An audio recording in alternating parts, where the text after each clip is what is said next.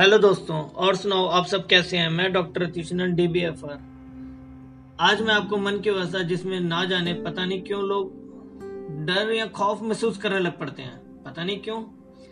मेरे पास एक लेडी आए उनका कहना था कि मेरा बेटा हर टाइम डरा डरा, पता नहीं, टेंशन में रहता है।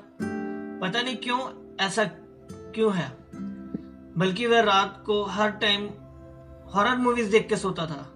पता नहीं आजकल क्या हो गया वह छोटी सी बातों में डर, डरने लग गया। है मैंने जब पूछा तो पता लगा कि उसके दोस्त का एक्सीडेंट हो गया है। अच्छा उसके एक्सीडेंट का कहीं वह उसके एक्सीडेंट का सदमा लेके बैठ गया। जिसका उस पर बहुत गहरा प्रभाव पड़ा।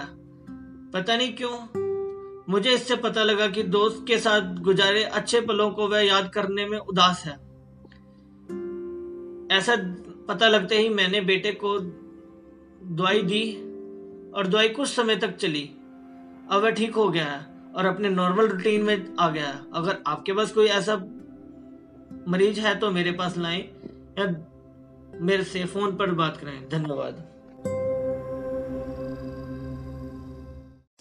हेलो दोस्तों, और सुनाओ, आप सब कैसे हैं? मैं डॉक्टर अतीशनन डीबीएफआर आज मैं आपको मन की अवस्था जिसमें ना जाने क्यों बच्चे कॉन्फिडेंस की कमी आ जाती है। मेरे पास एक नई युवती आई, उसका कहना था कि मैं काफ़ी टाइम से रनिंग की प्रैक्टिस कर रही हूँ, जिससे मैं स्टेट लेवल में भाग ले सकूँ। पर मैं हर बार रह जाती हूँ। अभी तक सिलेक्ट ही नहीं हो पा रही। मैं क्या करूँ? मुझे समझ नहीं आ रहा। मैं हर बार बहुत मेहनत करती हूँ। मैंने बहुत से कोच भी बदल कर देख लिए, जिससे मैं सिलेक्ट हो पाऊँ।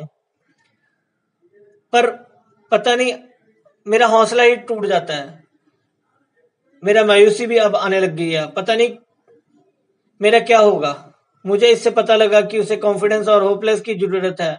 मैंने उसे दवाई दी और अब वह स्पोर्ट्स टूर्नामेंट में सिलेक्ट तो नहीं हो पाई, पर वह कॉन्फिडेंस से तैयारी कर रही है। अगर आपके पास कोई मरीज़ है तो मेरे पास लाएँ या मेरे से फ़ोन पर बात कराएँ। धन्यवाद।